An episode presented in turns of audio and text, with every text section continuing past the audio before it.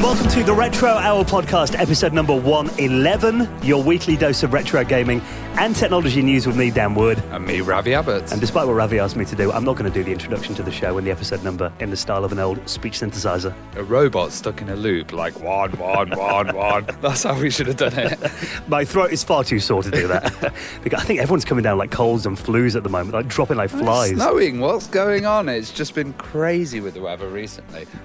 I've been trapped indoors. You know, I've, I'm kind of building a man cave at the moment. Yeah, well, here in the UK, we've had this thing called the Beast from the East that's um, really cold weather that's come over from like Siberia and Russia. And I've even seen that a lot of Europe's been affected by it. There was snow in Rome, I saw on Twitter the other day. It's not right, is it, for this time of year? You know, my missus said, though, she goes, if that happened in the olden days, you know, Romans used to wear togas, wouldn't they be freezing? I was like, you've thought that a bit too much. but I think a lot of people have been spending quite a bit of time indoors this week in, in this part of the world. You've been building up your new room then. Is this going to be like a dedicated computer and console kind of room then? Yeah, so I, I've kind of seen on YouTube all these people have really cool kind of places that they do their videos. Yeah. And I, I, I used to do videos years ago. I was very early channel. And uh, I was think- looking at that. What, what year did you start on YouTube? I think, oh God, it was 2008. Yeah, yeah. But no, you No, before that. 2006, Yeah, wasn't yeah. it? I going I started in 08, yeah. Yeah, yeah, 2006. So I'm maybe one of the earliest YouTube Amiga channels. But um, I'm going to kind of start putting my old game systems in there. I'm going to have a VR setup in there. And it's just going to be so I could sit down and get stuff done, really. Yeah. Because unless you've got a space and all your systems are all over, they're, they're stuck in cupboards, they're, oh God, you have to pull it all out, set it all up, and it ah, just so takes annoying. so long, doesn't it? Well, I'm the same. I've got this like one room that when I moved into my current place about eight years ago, everything kind of fit in there comfortably. But I'm sure that like games consoles and computers breed at night when we're not around. like suddenly I haven't got Well, any room. Or, or you get drunk and go on eBay. That's uh, That's probably more like it, to Yeah. be fair. Or go to retro gaming shows and be, "Oh, I haven't got one of them. I really need an Atari Lynx. You know what I mean? So at the moment, we are looking at houses, and we've looked at about three or four houses in the last week to get a bigger place in the summer.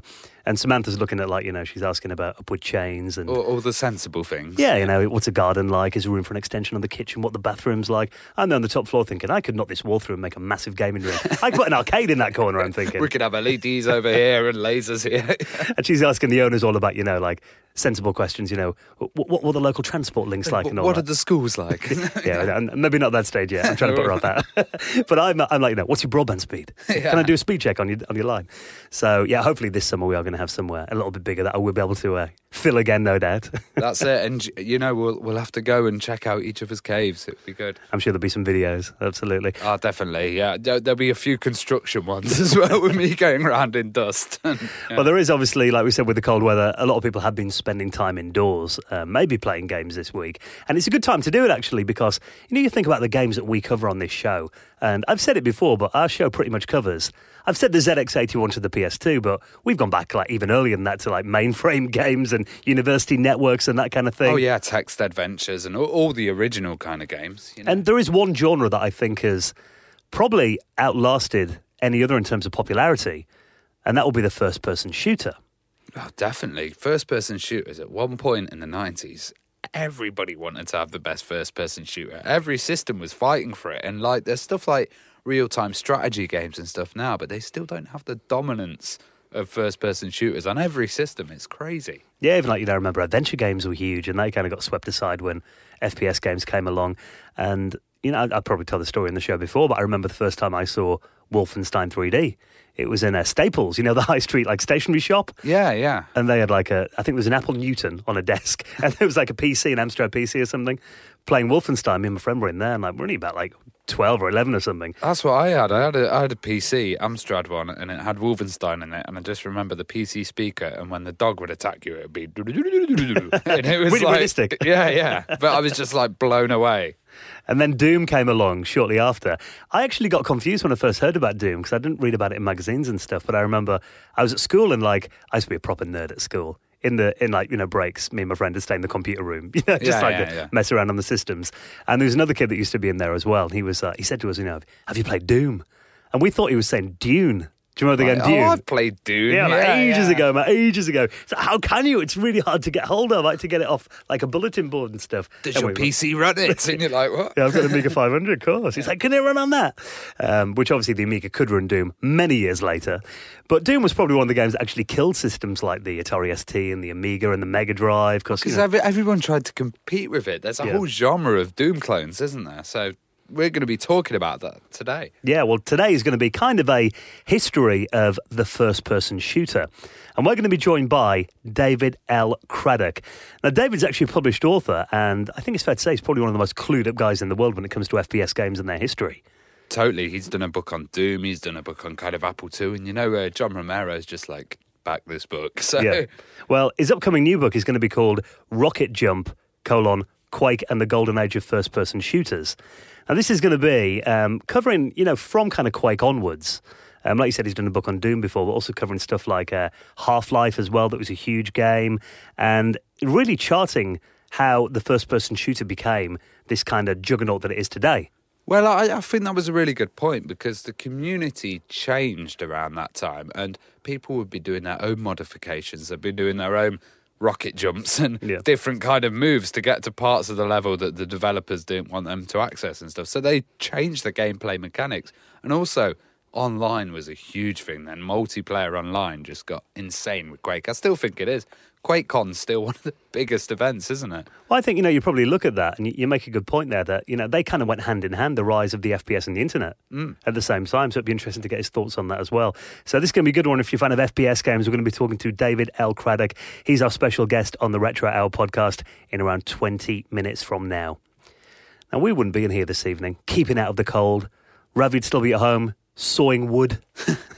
making his man cave. If it wasn't for the fact that we had really generous people who allow us to come in and do this show week in, week out and bring you these amazing guests. And that is people who make donations into the running of the Retro Hour podcast. Now, we said this every week. It's completely optional. Any amount, big or small, it all goes back into the running of the show. And we appreciate every penny, every dime, every dollar, every euro, every cent. And this week, making the Hall of Fame and making a donation into the running of the show. Thank you so much to Stephen Marshall, Garry Heather, Glenn Larsson, Anthony Ogden. who all made donations into the running of the Retro Hour podcast.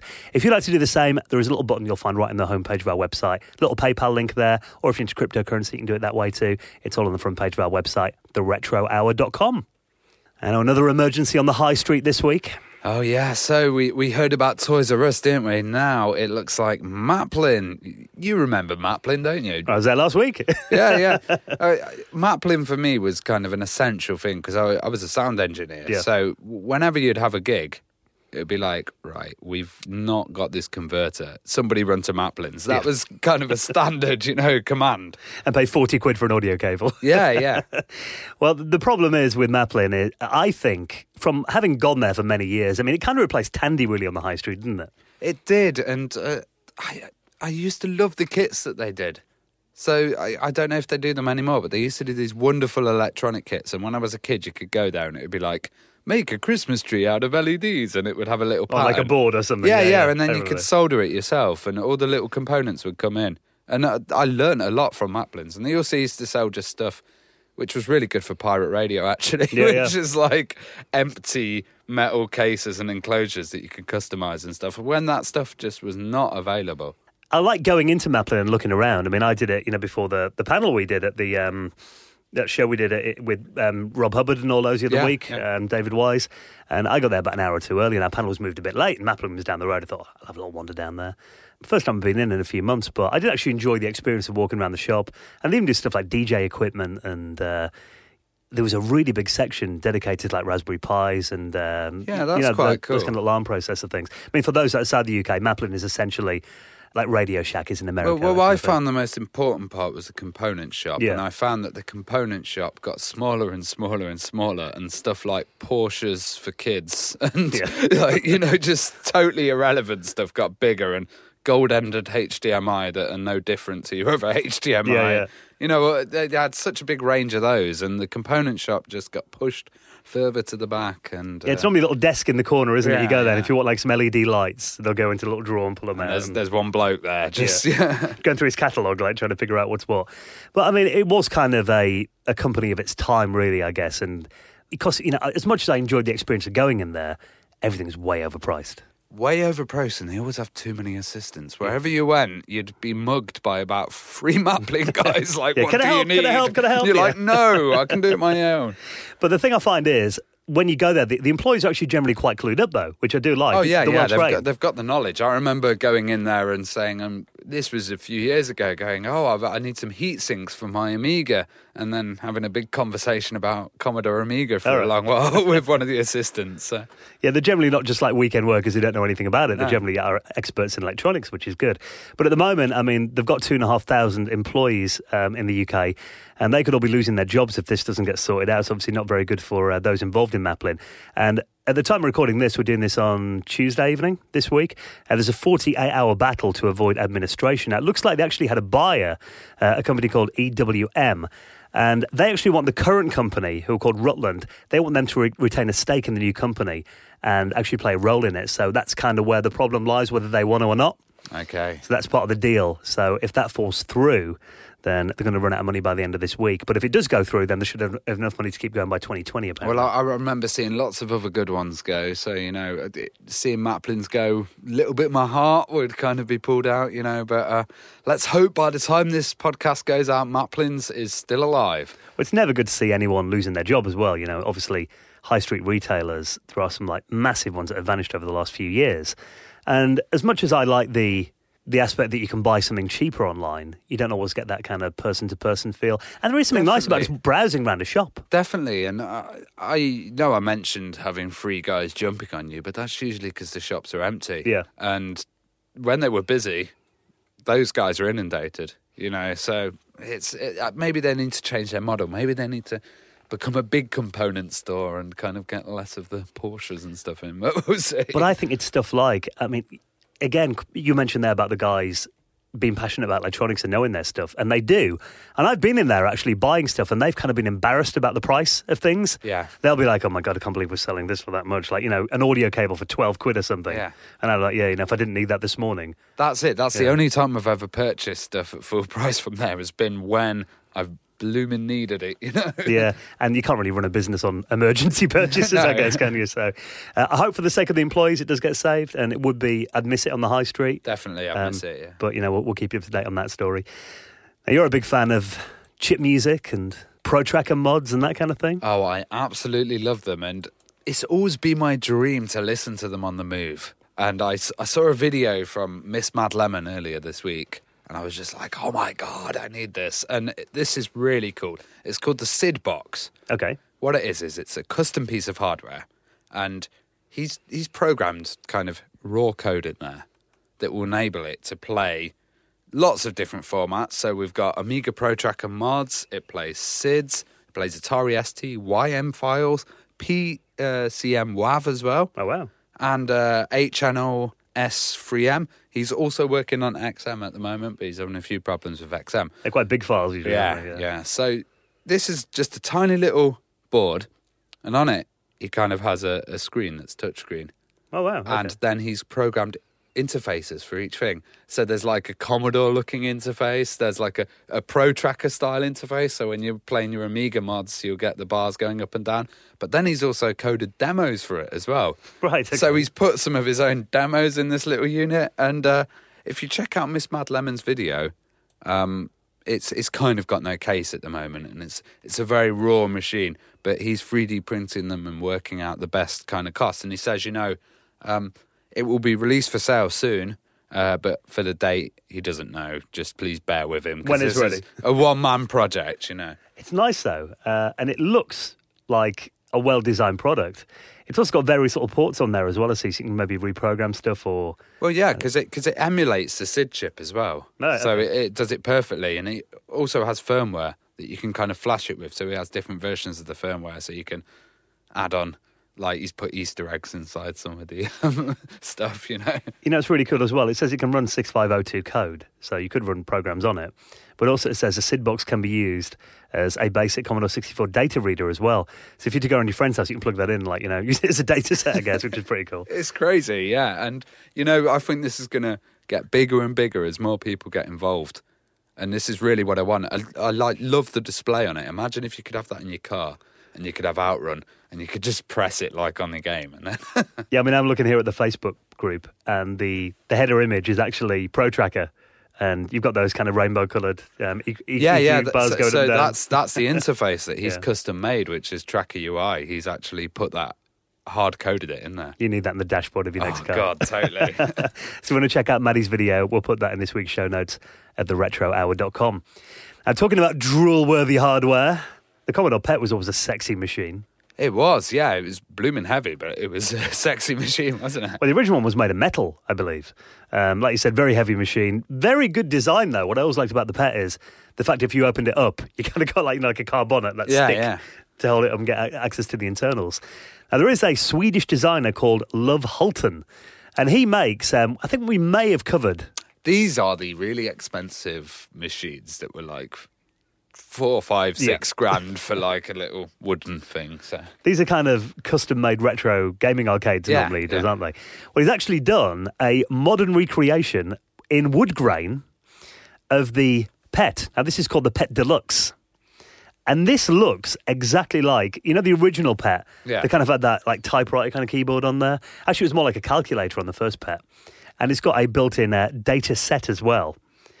Now, I'm not sure if that is actually functioning. It does look like it's a proper cassette player.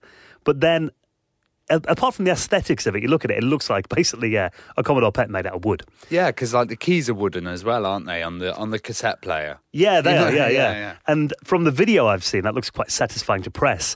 And when you press down play on it, the pet logo actually lights up on the front of the case, which is pretty cool. And it comes with um, a couple of wireless controllers that are based on, you know, the old uh, TAC2 joysticks. Yeah. Which um, they're actually really cool joysticks. I forgot about the TAC2s. I'll have to get on eBay and get a couple of those.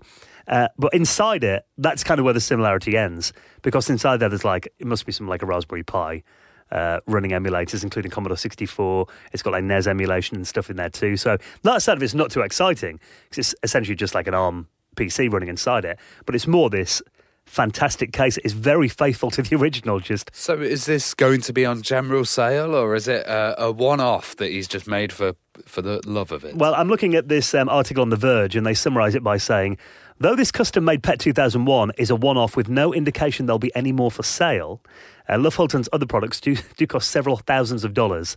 So you can't put a price on well-designed nostalgia. So I don't think it's going to be for sale. Again, I mean, it's like a lot of these products. They're done as like pieces of art, really, aren't they? Yeah. And do you think it'd be a safety issue being made of wood if it had the original pet hardware in there? Like, Yeah, you wouldn't any of those chips to overheat in there, would you? no.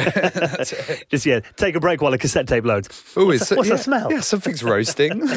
But I think it, it just it is cool, isn't it? Oh, even, even if he's just doing it for the love and just to do something a bit different. I I, I do like pro- seeing projects like that. Like you said, we're never going to be able to afford them though. So let's stop daydreaming right now. yeah.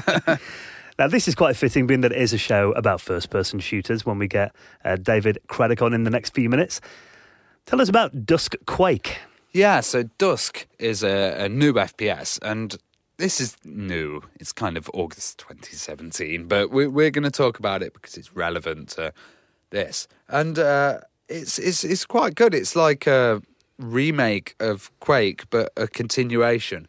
So it's done in the style of old school Quake, which was like, you know, really low poly models, kind of um, really dodgy textures, and they'd have like you know mines and all the original fantasy kind of elements Okay. in there. Um, it has a few extra features, uh, so it has like you know bunny hopping tricks and stuff that you could do in Quake originally, but also it has loads of hidden hidden features, loads of special stuff. Uh, there's certain parts where you can move objects, Half Life style, put them in certain positions on the map, and then be able to access hidden parts and uh, all the kind of great exploratory stuff that you used to be able to do with Quake. That's the thing. There has been quite a lot of these um, old school looking first person shooters released over the last couple of years.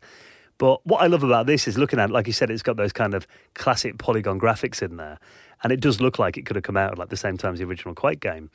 But I love the fact that it's like focusing on single player gaming as well. Yeah, yeah. Well, they say a co-op mode is going to come later. Yeah. uh, and they've also got online support as well. So you know, it it, it was playable and released at QuakeCon 2017, which is like the huge, huge giant Quake event. Because Strafe's been the big one, obviously, that everyone's been talking about. But I think this actually looks more authentic. Um, yeah, yeah, like the texture, the look of those early textures. It just looks. It's got that dark, demony kind of low res Yeah. vibe, you know. which I actually do like. I mean, the thing is, I've I recently set up a Windows 98 PC, and I've been playing a lot of the old first-person shooter games. I do find it took a bit of time to retrain my eyes to them, especially if you're playing it on a CRT monitor. You do tend to get a bit of a headache after about like five ten minutes of playing them. Well, with the low frame rates. Yeah, a mixture of like low frame rates, uh, maybe like you know the the CRT flicker probably doesn't help as Yeah. well. And these kind of games, you, you tend to want to play them in the dark. So you got all those elements combined. I mean, after I've been playing them for a couple of days, I'm generally all right with it. But I think there is something very different about modern games and these kind of classics. I don't know whether this is going to maybe have like modern frame rate in there because it's going to run on modern hardware, I guess. But I, I, I think they're trying to stay as true to the original as they can. I should bring it out of shareware. Oh yeah, totally. Pull at the first level out. But they've got to have dogs in it because you know they had dogs in Wolfenstein, Doom, and Quake. So you know, Now, if maybe you haven't got original hardware anymore and you're a bit more into modern systems to play your classic games, we tend to cover these like every other week, but there's so many of them coming around. And this is thanks to uh, Funstock Retro, who've uh, sent us this link this week. Uh, this is the Hyperkin Super Retron HD console. yeah. So you know you've got your SNES Mini. Yeah. Well, this is your kind of upgraded alternative to that. Which we knew was going to come around, didn't Yeah, yeah. So it will play SNES Super Famicom as well. we? Yeah. Um, two premium controllers, which yet again look exactly like Super Nintendo controllers. I don't know how they're releasing these at the moment. We've covered quite a few controllers where they're just like pretty much clones. Yeah. It's well, it's like- even got the original plug, hasn't it? yeah, yeah. So I guess you could use the original controllers on this probably 'cause it's the same pinout. But the cool thing about this is it has HD output and AV. Okay. So you know you can run it on your old school TVs. For nerds cool. like me who want to do it CRT style. Totally, and it's got a six foot micro USB cable, so that's pretty big. Because you know they're usually tiny those micro USBs, and you have to. Yeah, that was also a complaint on the NES Mini, wasn't it? People like, Yeah. you know, you, you actually got to sit like two feet away from the screen. So this one's six foot, so you've got a good distance to put it between the telly. And it sounds like it actually, uh, you know, having all of those different options. And it can play cartridges too, then, yeah? Yeah, yeah, yeah. Because it's it's it's it's got this new pin perfect technology, which basically says the cartridges, you know, uh, it's a new standard, and they're they're high quality pins. So when you put it in, it isn't going to get damaged so much. N- not that much blowing in the cars. Yeah, I was going to say. Yeah. yeah. I thought you do that out of habit anyway, don't you? Yeah, just put one in. naturally. But it does look really cool, though. It's designed in the style of the North American um, Super Nintendo, isn't it? Like kind of Parma Violet, I think they call Yeah. the buttons on it. But I actually think it looks nicer than the original Super Nintendo in the US market, which was a bit ugly, let's be fair. Um, but I, I think this looks a really neat little package. Yeah, But- it's got a oh uh, NTSC to PAL switch as well, which is quite cool. And I do like the fact that this is essentially a system to play the original games in. It's not running SD cards and all that. No. It hasn't got built in games and stuff. So, I mean, you could get an Everdrive for it. I imagine that would work. But it's essentially just a recreation of the Super Nintendo that's probably going to last you another 25, 30 years. So, Yeah, yeah, and uh, they've got pre-orders now on the site as well, and Cool. it's only eighty quid. Hey, not bad at all. So if you want to find out more about that, I'll put that in this week's show notes at theretrohour.com. And that will be where you can download next week's podcast. Thank you so much for checking out episode number 111111 of the Retro Hour podcast. We'll be out again next week, available from all of your favourite podcast clients. We're on uh, Stitcher Overcast. I forgot to mention that last week. Yeah, yeah, and and give us some more iTunes reviews, please. We've had some nice ones, but we need a few more. We, I think we're about eighty-nine reviews, so it'd be really nice to try and hit hundred for the next few episodes. You know. Es- Especially because when uh, this show comes out today, we are putting in an entry for the British Podcast Award. yeah, Well, we, went, we went last year, didn't we, to the British Podcast Award? Didn't get nominated. It was a free re- bar though. Come on, free It was, bar. which was like, you know, that was worth ticket price in itself. And I, I think this year, though, we're, we're going to go along, whether we win anything or not, it's always good to hang out with other podcasters and stuff. So if any of the retro gaming podcasts or any of the pod, anyone listens to this podcast is going down, I think it is open to the public as well, though, isn't it? I think so. Yeah. So whether you're in the industry or not, I mean, if you want to come down and uh, hook up with us on that, it's, it's always a fun night. Last year as well, it was um, very focused on the big podcasts. You Adam Buxton's and Edith Bowman's and that kind of Yeah. thing. So we're hoping they might swap things up a little bit this year. Yeah, give us little boys a chance. So if there's any way you guys can help, we'll obviously let you know in next week's show. But yeah, we do appreciate any help we can get. And uh, you can find out more, obviously, all about that on our website, theretrohour.com. Right, let's get the history of first person shooters with this week's special guest, David L. Craddock. And we'll see you next week. Ciao.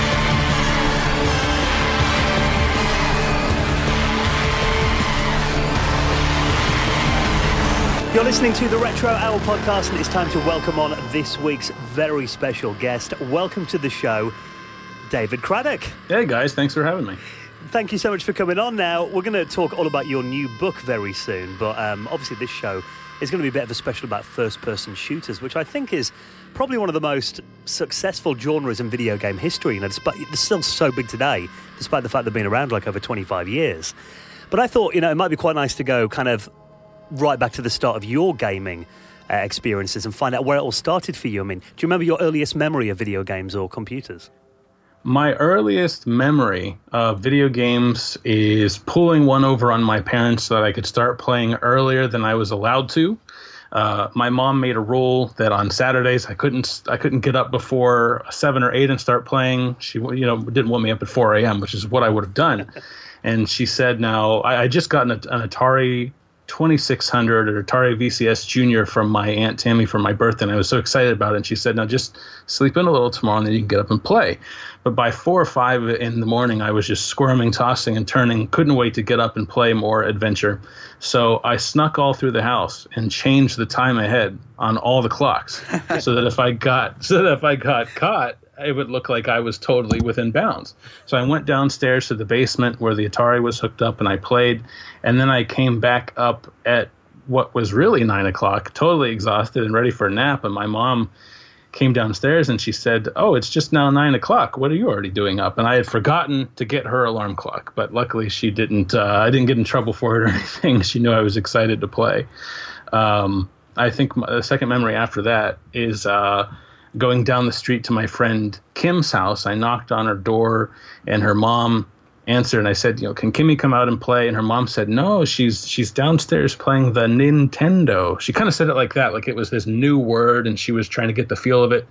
And I, I went down Kim's basement steps, and I heard the the Super Mario Brothers, you know, World One One Overworld theme song, and was just totally hooked. I spent the next nine, uh, nine months doing household chores, counting pennies, nickels, dimes, and quarters to save up for my own NES. And it, it took a while, but I eventually bought it on my own. I was really excited. Sounds like you were pretty gripped by games at a very young age then. I mean, it, it must have seemed like something magical did it when you first got into them. Yeah, it really was. Everything about it was magical because when I finally got the money for the NES, it was really late and the stores were closed. So I, I was really disappointed, but I went to bed and my mom got me up early before school the next morning and said, Hey, Terry, this was uh, my stepdad, went and got you your NES. He's downstairs playing it. And I, I ran down to the basement and there it was. He was hooked up playing Duck Hunt and we had a blast with that before school started. So it was always just this really you know video games are these virtual worlds and i'm i'm very i am susceptible to their immersion gaming has always been my me time activity i don't really play much multiplayer because i kind of like to explore and experience these worlds on my own time and on my own terms so, what were your kind of favorite games back then? What were you playing all the time? um i started with consoles and i played i'm i'm still a nintendo fanboy self-admitted. Uh, i love mario. Probably my favorite series is zelda. I loved breath of the wild last year. Um, but soon after that i discovered programming. I took a programming course i think i was in fourth or fifth grade. It was a summer course at the local middle school and i learned how to program on an apple ii and that was even more magical to me learning that i could learn how to write these arcane commands that would once compiled or interpreted, whatever the case may be, uh, took me to my own virtual worlds. But when I wasn't programming, um, I, I was getting more and more into computer games. I've always kind of flip flop. I spent a lot of time with consoles, a lot of time with the PC, but I think it was around I was maybe ten or eleven, and my mom was taking a medical transcription class. And on on days when I was sick, I had to go to class with her. I wasn't allowed to stay home because again, she knew I had just play hooky and play video games. So I was sitting in the back of uh, the adult education classroom with her while my mom and the other students were transcribing or studying medical terms. And my mom's teacher was this older, bigger lady named Sally. And I heard Sally say, Psst, David, come up here. And I went up to the front of the classroom and she's playing Wolfenstein 3D at her desk. And I thought that was the coolest game I'd ever seen. And I was especially enthralled by the fact that, you know, first of all, she wasn't playing with a controller, she was using just her keyboard but also the sound and the the speed of the graphics processing were just incredible. I immediately recognized this as something that couldn't be uh, played on a console, at least the ones that were out at that time. So that's I kind of always, like I said, a flip flop. I have certain games I like to play on consoles. Anything really fast paced and third person, such as Dark Souls, Zelda. Of course, I play on consoles.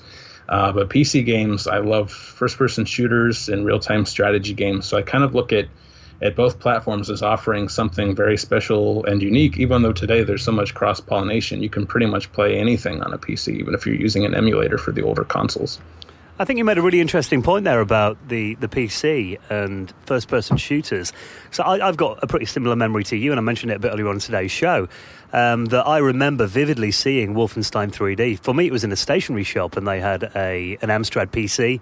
Uh, playing it, and you could go and have a go in the game, and it, it was like nothing I'd ever seen before. And that kind of really vivid memory of this world that you could explore in three dimensions really stuck with, with me. But again, I think, do you think the FPS played a big part in the revival of the PC platform for gaming? I definitely do because I, you know, keeping up with consoles and being a Nintendo fan, I went from the NES to the SNES to the N64 and so on. And I would always try first person shooters on consoles, but they just felt so clunky and and sluggish. And this isn't me, you know, proudly displaying my PC Master Race card. Again, there were just certain types of games I recognized. You know what? I'd, I'd rather pay, you know, platformers, for instance, with a controller. But for first-person shooters, I need my PC. But as um, I think as technology and consoles got more advanced, I started recognizing, hey, you know, consoles can be good platforms for first-person shooters if they if the developers work to adapt the controls or, or build console controls from the ground up for the system or the controller that they're using rather than just trying to cram a PC game onto uh, a console. Well, uh, kind of let's go back and look at the first FPSs because I know a lot of people kind of claim this game and that game was the first FPS. I, I, I f- earliest I've kind of seen was a 3D Monster Maze, and I think RoboCop had some early stuff in it. What's, in your opinion, the uh, first FPS? I think I can do better than opinion. I can get pretty close to fact because coincidentally, um, two summers ago, I was researching a book uh, that I published just last September called Breakout How the Apple II Launched the PC Gaming Revolution. And in the course of talking to developers of Apple II games for that book, I talked to Dave Lebling, who was one of the programmers of Zork. And before Zork, he worked on a game called Maze, also known as Maze War, which was a multiplayer first-person shooter that ran on MIT's mainframes. And it was it was very simple, you know, vector-based, line-based graphics for corridors, and I think the player avatars were just floating eyes. I don't believe he even saw their weapon, but he said this was actually up and running. Uh, he and a few other students at, at MIT's uh, Model Railroad Club. I don't remember if they were in the MRC, but they were um, part of uh, MIT's computer science division. They could actually deathmatch together. They'd run around mazes looking for each other, and, and that was really really fun to hear about. It was kind of uh, a sidebar in my book because I was focused more on Zork and, and the Apple II port, but I, I, was really glad to get to hear about one of those early, those uh, primordial FPS experiences. Well, yeah, it kind of sounds like all the elements of first person shooters were there then. Yeah, yeah, really. I mean, other than like running around picking up weapons. Uh, I think th- I think that they could even camp. you know, you only had one weapon, so you just kind of waited for someone to come running around a corner and then pop them right between the. Well, I guess they were an eye, so I don't know where you pop them, but um, uh, it was it was really interesting to see that that really set the template for games that really didn't come into their their fore for another 10, 15 years. Well, looking back at the early first person shooters, um, they kind of had quite innovative ways of creating graphics long before 3D acceleration. I mean, I remember like, you know, uh, games based on bitmap graphics and, like I said, vector graphics as well. I mean, are there any examples that come to your mind of like really innovative ways that they did of doing these 3D effects? I think for me, um, Wolfenstein 3D being the, the first first person shooter I was exposed to really stands out because I didn't know then, like I said, I was only 10 or 11. I wasn't really aware that what I was seeing was a sprite and, and that the game wasn't actually truly 3D. It was just kind of a facsimile. But it just, I think Wolfenstein 3D was incredible because of its speed. There had been FPS games before. Uh, John Carmack and John Romero and the guys from id had made several of them, such as Hover Tank 3D and Catacomb 3D. But Wolfenstein was so fast, it had texture mapping. It was just, that game seems like it was built for speed running and it was really I think what I what I took away from Wolfenstein 3D were two things was the speed and then also the use of the Sound Blaster 16. I had just gotten a Sound Blaster 16 and it was such a huge upgrade from the the rather grating bells and whistles and shrieks of the PC internal speaker. yeah, I think if anything, you know, that those early FPS games probably did more for the sales of sound cards than anything else really. Absolutely. I mean, FPS games are these huge hardware drivers. Uh, all through high school and college, when my friends or I would upgrade our computers or get a new computer, uh, and I, I, think this is still a rule today. When you want to show off new hardware, you buy the latest and greatest first person shooter and you invite all your friends over so they can stare enviously at, at your 60 frames per second frame rate or whatever you're getting or your new G, you know, GeForce uh, NVIDIA TI card, whatever it may be. It's just, uh, they're absolutely showpiece games for hardware. Well, after Wolfenstein, we got, got into the game that really defined the FPS as a genre that's here to stay. And I think it's fair to say a game that did change the world. What are your earliest memories of Doom then? Do you remember when you first saw it and what impact did that game have? Doom, I have a really funny story about that. I heard about Doom in the most unlikely of places, or maybe the most likely of places, and that was Sunday school. Uh, I was sitting in the back of my Sunday school classroom with a friend named Aaron and our teacher was talking about something or other, but I wasn't paying attention because Aaron was telling me about this game called Doom. And it's not like today where when you talk about a game, you say, oh, it's from the studio that made this. You don't really connect those dots. Back then, we had no idea that the Doom guys had also made Wolfenstein 3D. He was just telling me about this game where you get shotguns or rocket launchers and you go to hell and you're killing demons. And I just had to play this game. So I remember um, after that church, I went back to my mom's house, and my friend Mike, his dad, ran a computer hardware and software store in our local mall. And so I got my mom to take me, and uh, sure enough, there, right on a shelf, was the Doom shareware episode, Knee Deep in the Dead. And I played that game over and over and over. And it, it always it, that's that's around the time when the concept of shareware clicked with me. I would uh, exit Doom and get dumped back at a DOS prompt, and for a while I didn't really pay attention to the splash screen after you exit the game. But one day I looked up and read it, and I, I realized, oh wait, I can call this 800 number and get more Doom. I, I thought the shareware episode was it, and I probably still to this day would have been satisfied with just those uh, nine levels because they were so fun to play. Uh, and so Doom to me was really this. Um, it was a gateway drug into upgrading my computer because I played Doom on a 386, I think uh, maybe a 486 33 megahertz computer. And so the game chugged a little unless I hit F5 to enable low detail, which kind of made it look like a PlayStation 1 game. And I remember talking with my uncle. My uncle Brad has been a big influence on me. Uh, he's a father figure, but also he's been this purveyor of computers and software. He worked um, in Silicon Valley. He ran his own networking company. He even worked for Blizzard North, the Diablo creators, for several years. Um, and I would say, you know, I'm playing this game called Doom, but I'm not sure how to make it go faster. So he would he sent me a new computer he sent me books on basic programming, which I uh, put two and two together and realized, oh, that's the language I started to learn on the Apple II in that summer course years ago. And uh, from there on, I was really focused on not just playing Doom, but on learning how to make it and my computer run faster. And that kind of went forward to other PC games when I would get them. I was as interested in learning how PCs, what made them tick, what I could do to upgrade them, how I could make my games run faster, making boot disks just for fun to kind of experiment with config.sys and autoexec.bat. Um, so that's that's something I, I actually really miss about PC gaming and will always associate with Doom. I think it's nice that these days installing and running a PC game is as easy as clicking this, the purchase button on Steam, waiting for it to download, and then running it. But I really miss having to kind of roll up my sleeves and, and get into boot disks and figure out, okay, how can I eke out every last drop of performance from the hardware that I have here. You really had to work for it. I did, I did, but it was always worth it. It was such a thrill when I would boot up Doom and, and see the frame rate increase or graphics look sharper. And then I got into mods from there. I played Barney Doom and Power Rangers Doom, and I thought that's what really cemented PC gaming for me as far as tinkering with software, not just hardware. The fact that I could download these files that changed the game. That was also again something that I realized well, I can't do this on console, so that's something that sets the PC apart.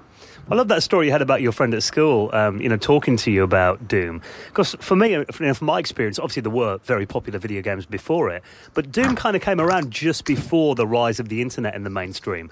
Would you agree that that was maybe one of the first games that kind of went viral? I, I, would absolutely say that the fact that it was shareware, meaning you know you didn't have to do what I did and pay five bucks or whatever I paid for the disc, uh, the shareware disc. The fact that you could just download it and install it and play over half a dozen levels was huge, and that was the first game that you hear in retrospect. It just brought it brought university networks, business networks, home networks, just brought the, all these networks to their knees because everyone was death matching to the point where I would talk with university students, and they, you know, I, I was interviewing them for a, a Doom, a book-sized article on on the new Doom that I wrote last year, and part of it was uh, kind of revisiting classic Doom. And they said, yeah, you know, we weren't allowed to play in the in the uh, university computer labs because people were in there trying to get real work done, and we just wanted to deathmatch. Was it the kind of first time that you saw modifications of games made by community members and users of the game rather than the uh, company? Definitely. In fact, uh, at first, I didn't even really understand that, like Power Rangers Doom, for example, was a modification made by someone like me. I thought, oh, well, this must be a free game that id Software put out. And then I bought the Doom Hackers Guide. I think that was written by Hank Leukart. I might be getting his name wrong, but it was this huge doorstop size book that came with a CD that had all the hacking and uh, level building tools talked about in the book on the disc and I just I sat there making Doom levels, and I I've never really been good at building levels. I'm much more I will I will consume your content. I want you to make it, but I was always really fascinated that anyone could extend the life of their favorite PC game by just downloading these free tools and building their own levels. Well, a whole kind of genre was created, and these were kind of a well, they were called Doom clones back then. Um, but they were trying to kind of compete with Doom. And as Amiga users and we had Atari users and stuff, and we were all in despair when Doom came out because we were trying to get our system to match it. Have you seen any uh, original ideas and concepts that came out of those kind of Doom clones? That is actually why I love the 1990s uh, in terms of the first person shooter genre because there were a lot of companies who, yes, they, they did just turn out Doom clones. There was, might be very little difference between their game and Doom.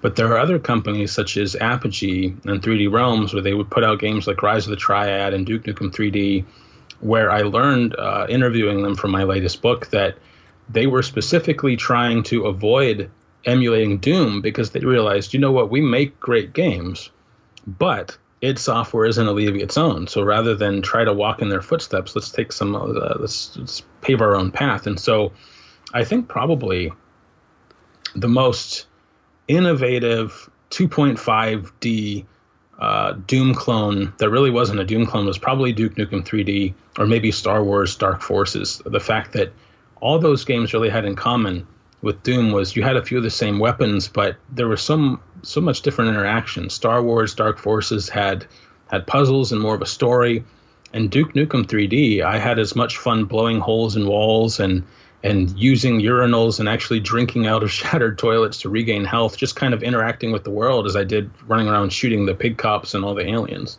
Well, I find the story of Ken Silverman's build engine really fascinating and kind of the involvement with John Romero as well. Uh, it's kind of like a, a big community of everybody helping each other.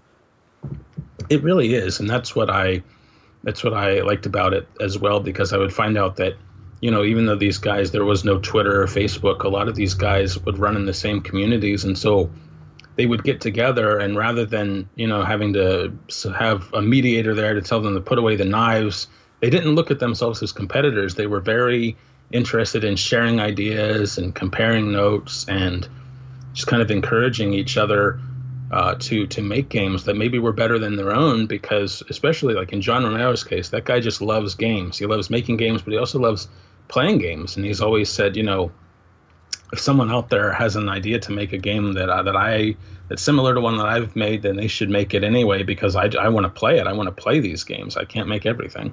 It's great as well because Ken Silverman, I think he was like 14 or 15 at the time, and John Romero was like, I'm going to come and help you get your engine really good, you know? Right, right, and I believe Romero for a lot, uh, a lot of those interactions, he kind of went through Ken Silverman's dad because again, this this kid was just a teenager. Well, obviously, around that time, everything wanted to be Doom, and we did see some re- really weird FPS games come out in the mid 90s. I mean, you might remember stuff like uh, Super Noah's Ark 3D and Chex oh, yeah. Quest, I think, was given away on, on the front of a cereal box.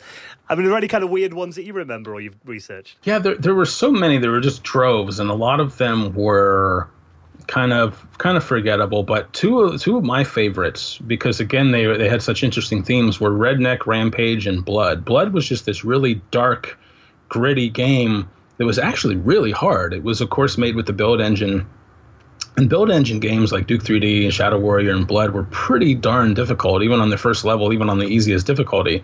So it was a fun challenge, and it was also, it kind of felt like I was dabbling in the occult almost because, yeah, you know, Blood has shotguns, but also has voodoo dolls and things like that. It was really interesting.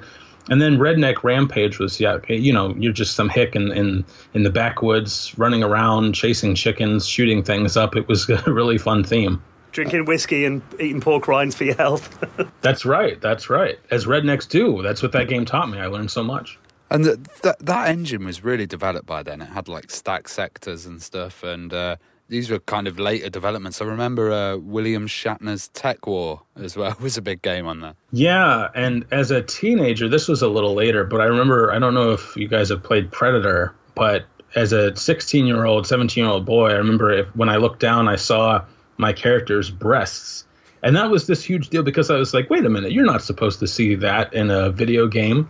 But it, besides being titillating for teenagers, it also gave me more sense of inhabiting a virtual body than other games such as Duke 3D, Quake, and Unreal did, because in that, you know, you're just kind of a disembodied hand and arm. So Predator was, was the first time I felt like I was in a full bodied character.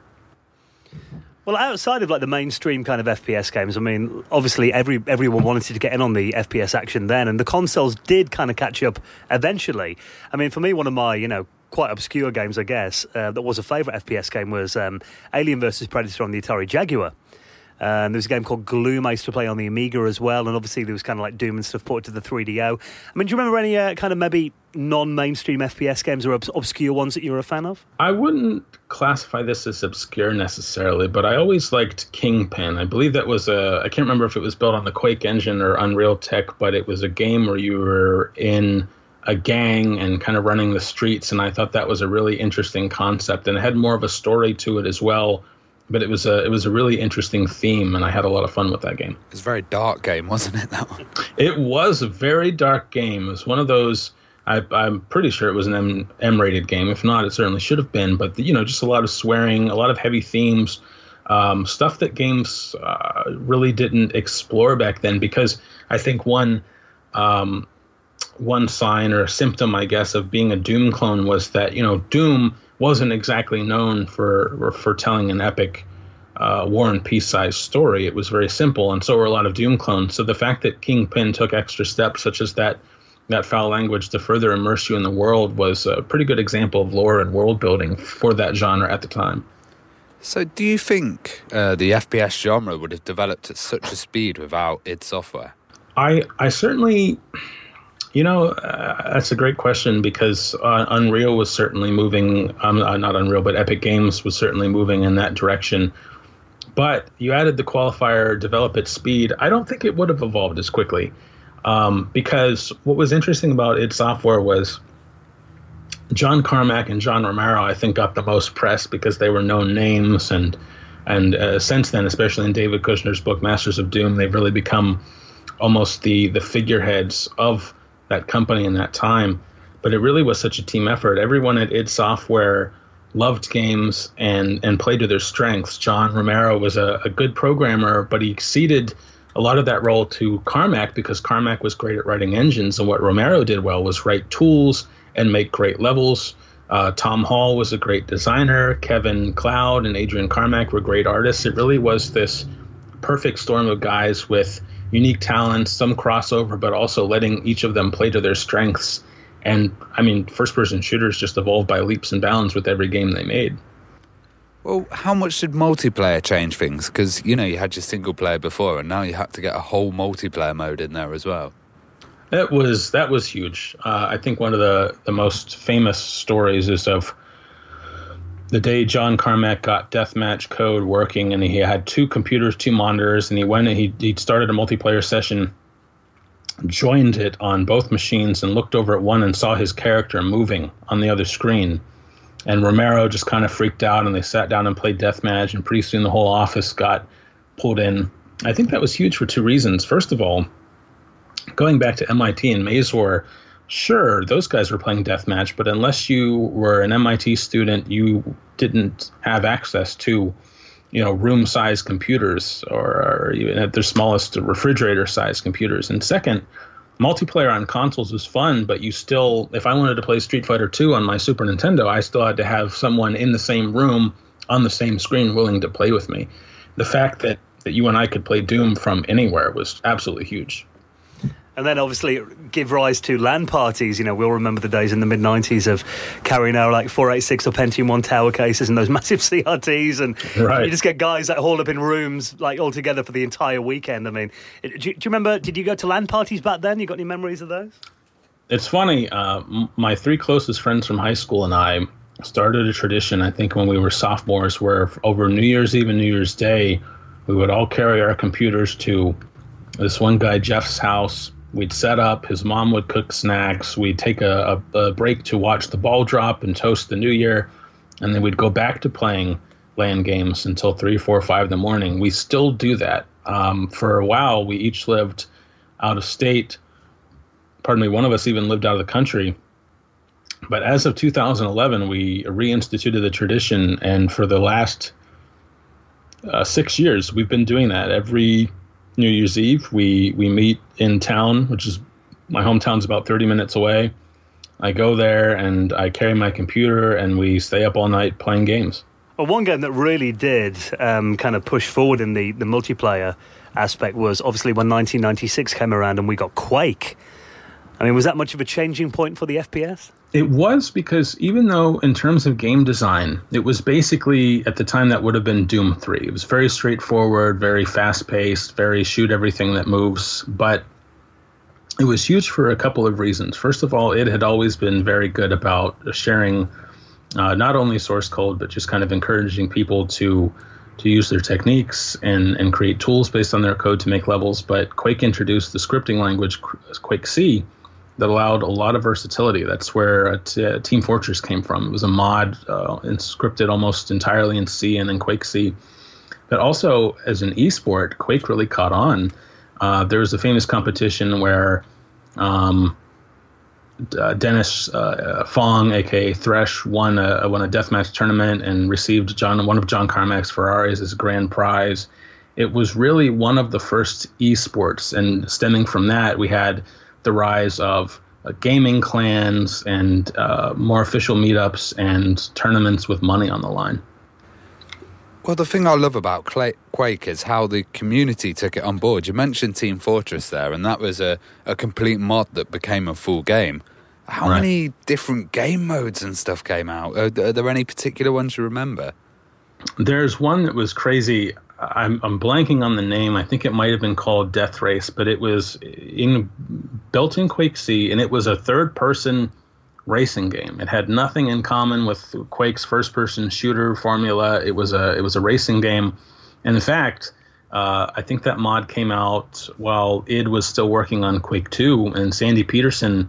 uh, one of the level designers at id, thought it was so innovative and was actually kind of disappointed that id was staying the course and creating first-person shooters that were, you know, still following in Doom's footsteps. Very minimal story, shoot everything that moves, don't think, just shoot. And he said, you know, guys, there there's these racing games coming out, all these crazy mods. People are are making more creative games with our tech than than we are. We should be doing more stuff like this.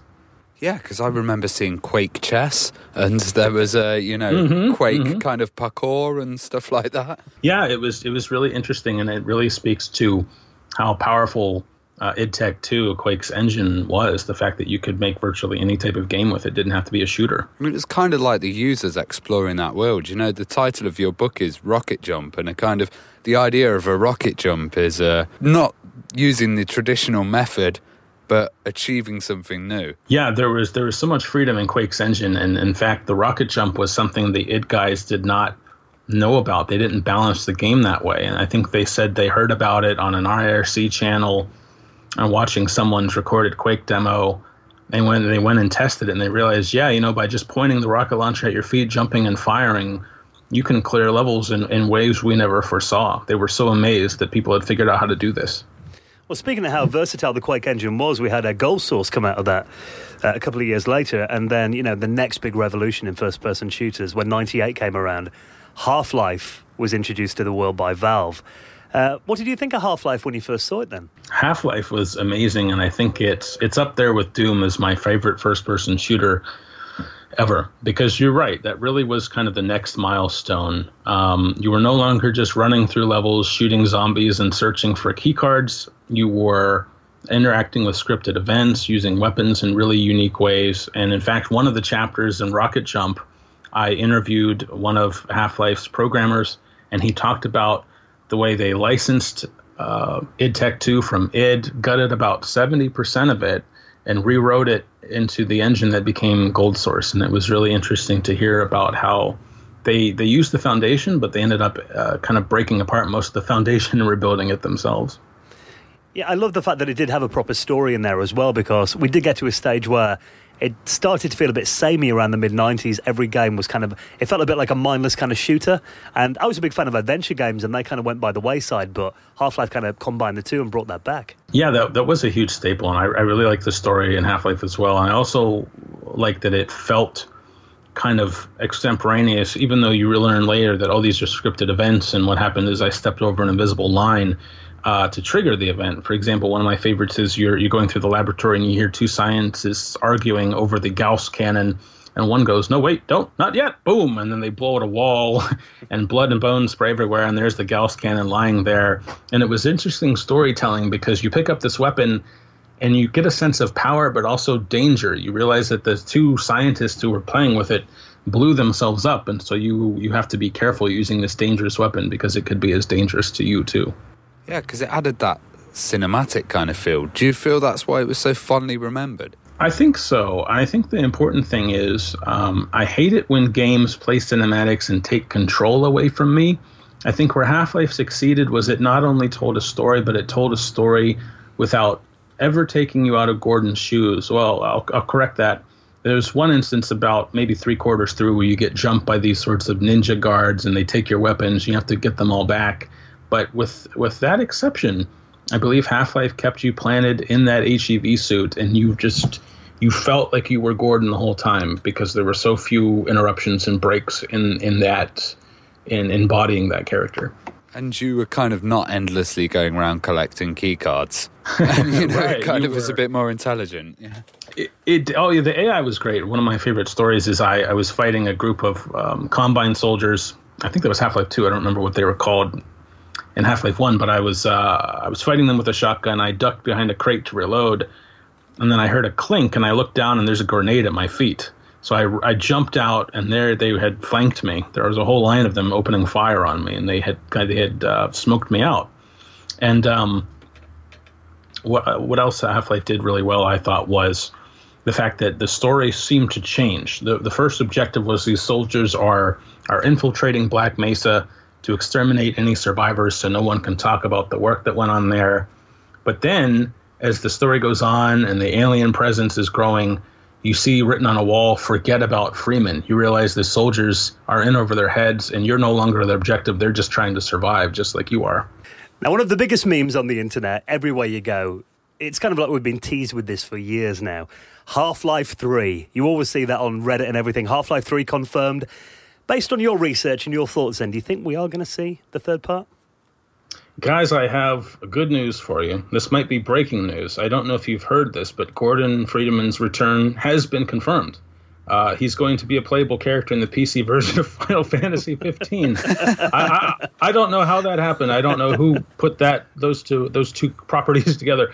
Um, but in all seriousness, uh, I haven't heard anything about it because Valve is mum on that part.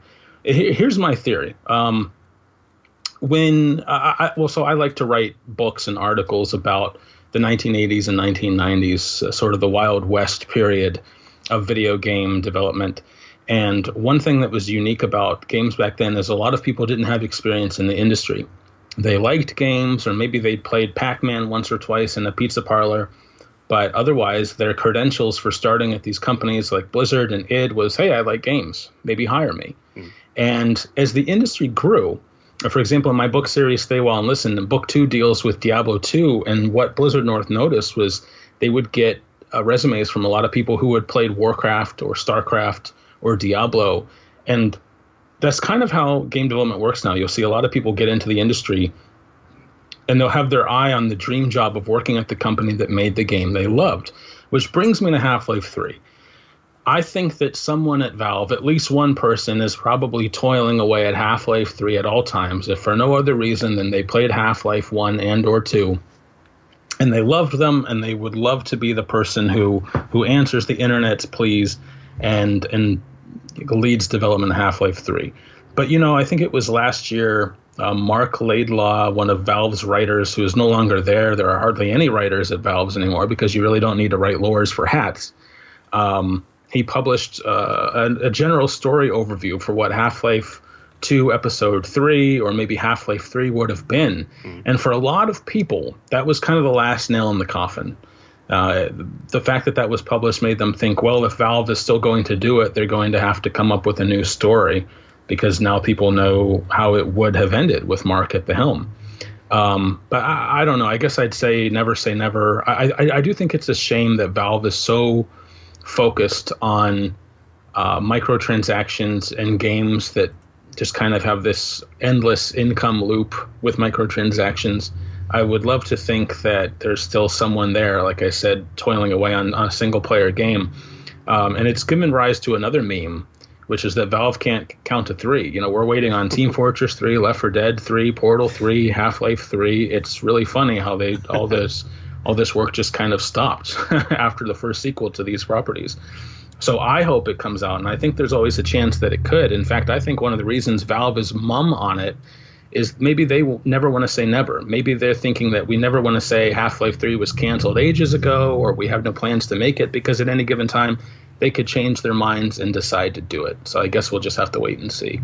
I wonder though if they look a bit like uh, Duke Nukem Forever. You know how long that was hyped and what a disappointment it was when it came out, and maybe it can never live up to the hype. Sure, and I think that's a possibility too. You know, I mean, you make a great point. They might have themselves in a situation where, gee, no one's worked on this for so long that even if we were to put it out just for the sake of putting it out, everyone would just kind of take a take a big crap on it.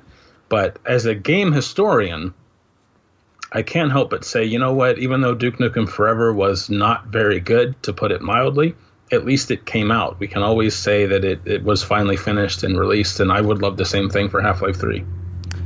Well, FPS has always had kind of Easter eggs in, and have you seen any amazing Easter eggs or any particularly crazy ones? You know, the one that I didn't know about until just recently, and I discovered it during an interview with it was either Tom Hall or John Romero for my book Rocket Jump, and I was so surprised I actually loaded Wolfenstein up to try it. Was in the game, I can't remember where off the top of my head, but you can actually discover a Pac-Man minigame. You're in a maze and ghosts will chase you. I believe that's how it works, and I, I had never known about that for 10, 15, 20 years. I thought that was the the coolest thing. And it's it's funny because it's not really often talked about. You know, everybody knows about John Romero's severed head and the last level of Doom 2 and secrets like that, but you really don't hear a lot about the Wolfenstein 3D Pac-Man hybrid that it kind of snuck in there. I remember there was a weird FPS inside Excel as well, which had a few um, developers' uh, faces on there as well, uh, a little Easter egg. Yeah, that, that's such a fun thing, and I, I think that just to me is is um, I mean, obviously Easter eggs still exist, but putting being able to sneak in levels, uh, developer faces, a whole new mini game such as Pac-Man and Wolf 3D is really emblematic of a bygone era because nowadays games are so expensive to make and teams so large that you might not have the time or the budget to make something secret and fun, which is kind of a shame. Well, the genre of first person shooters, uh, you know, going back to the uh, initial popularity of Wolfenstein 3D, it's fair to say it's been one of the longest lasting predominant genres in video games. And all these years later, more than 25 years later, it is still as popular as ever, if not more popular today. Why do you think it's had such a lasting appeal to gamers? Uh, that's a great question. I think there are there are several answers. I think the first is like I like I said earlier, it first person shooters really are technical showpieces. They're they're fast and they're built with cutting edge tech. That's one of their selling points for developers as well as consumers. So I think that uh, you know again when people want to show off their new computer or their new graphics card or their extra RAM they slotted in, they get a first person shooter. I think it's also because they are so immersive. The first person perspective uh, really puts you in the shoes or boots or uh, talon feet or whatever the case may be of characters in a way that third person games uh, really don't. They're just so immersive. And they used to be, I think, for the last 10 years or so, with the advent of Call of Duty Modern Warfare and the return of Battlefield. Um, we're seeing more militaristic themed shooters, which doesn't really appeal to me because I really like more the fantastic, and there were so many examples of that during the 90s. But I think even today they can still be vehicles of, of creativity. Um, one of my favorite shooters, I, I, almost said recent shooters, although it's not so recent, is the original Bioshock. I feel like people compare Bioshock, they, they, they name it as a spiritual successor to System Shock 2. I would also add Half Life because, uh, kind of like Half Life, it took a lot of video game systems and tropes and actually threaded a story through them. Um, you know, there's a certain point in, in Bioshock. I know it's 11 years old. I still don't want to spoil it. Where you find out why you've been doing all the things other characters have just been telling you to do. And I remember playing that and just going, "Oh, you know, I always do that in video games. If someone gives me a quest, I just go do it because why wouldn't I? What else do I have to do?" And it was just this really clever use of the medium that I thought was most effective in first person in a first person shooter and with a silent protagonist like Gordon Freeman because I felt more connected with the character. I felt like it wasn't a character. I felt like it was me. And I think first person shooters still have that potential. I just um, I miss seeing more creativity in that space. Well, I think a lot of people are probably getting nostalgic for that golden age of first person shooters. I mean, earlier on on today's show, we're talking about Dusk. Uh, which mm-hmm. is a, a, throwback shooter. I mean, there's been quite a few of these recently. I mean, do you think people are kind of getting a bit nostalgic for something from the mid 90s, whether it be the graphics or the level designs, or do, do you see that as well? I, I, absolutely do see it. And I think probably, not to speak for all these people, but for myself, um, I am really nostalgic for level design. I think one issue with modern first person shooters is they they are so linear and driven by scripted events that levels kind of end up feeling like you're just you're on a roller coaster, you're on rails, you can't go anywhere the ride doesn't want to let you to go. And one of the memes is, you know, comparing a, a Call of Duty level, which is just a few right angle turns with scripted event at every angle, uh, compared to I think it's maybe Doom E1 M2 map, which is just sprawling. I mean, the interesting thing about Doom is that the, the, levels are huge and you really don't have to do much exploring. You can just kind of pick up the key cards and go straight to the exit. But if you do explore, you'll find dangerous enemies and mobs of enemies, but exploring is usually worth your while because maybe you'll find, you know, a plasma rifle or a rocket launcher several levels before you would have discovered them had you not explored. And um, I, th- I think definitely that that type of level design is what people miss. But I think to to return to it, I think that we need small teams who are who are willing to say, you know what, we're not going to use the the most cutting edge tech, and we might not sell 40 million copies, but we might sell 100,000 or 200,000 or 80,000, just enough for this to be financially viable and allow us to keep creating games. And I think they can do that by using older engines or maybe even building an engine of their own that is kind of representative of id Tech 1 or 2 or of Build because being able to work with older tech and that that allows for smaller teams and also more creativity more creativity because you don't have uh, as much of the budget going into every single facet of the game. So i think that's that's probably the key to bringing back that old school sprawling level design. I mean those games to me felt a lot like sandboxes but they they just don't now because they're too expensive to make so you can't build as much real estate well, your book is on Unbound at the moment, and it's Rocket Jump, Quake, and the Golden Age of First Person Shooters. And I've personally pledged for it because I think it just looks so good that I want to read oh, it. Thank you very much. And I love you. I love your targets as well. You've got like co-op play and God mode and quad damage. it's quite good. Could you tell us more about the book? Sure. Um, the book started as an article that grew into a book. I um, I'm a freelance writer for ShackNews.com um, I've recently been christened the Shacknews Long Reads editor, editor, so it's really my job to go out and write these long read, long form features that delve into the making of certain games and franchises and the culture of the eras in which they were made. And that's where Rocket Jump started. Rocket Jump went up uh, on ShackNews.com in uh, last December, uh, December 4th and I wrote it actually. All the research and interviewing took course over about five months, so it was a very very quick production.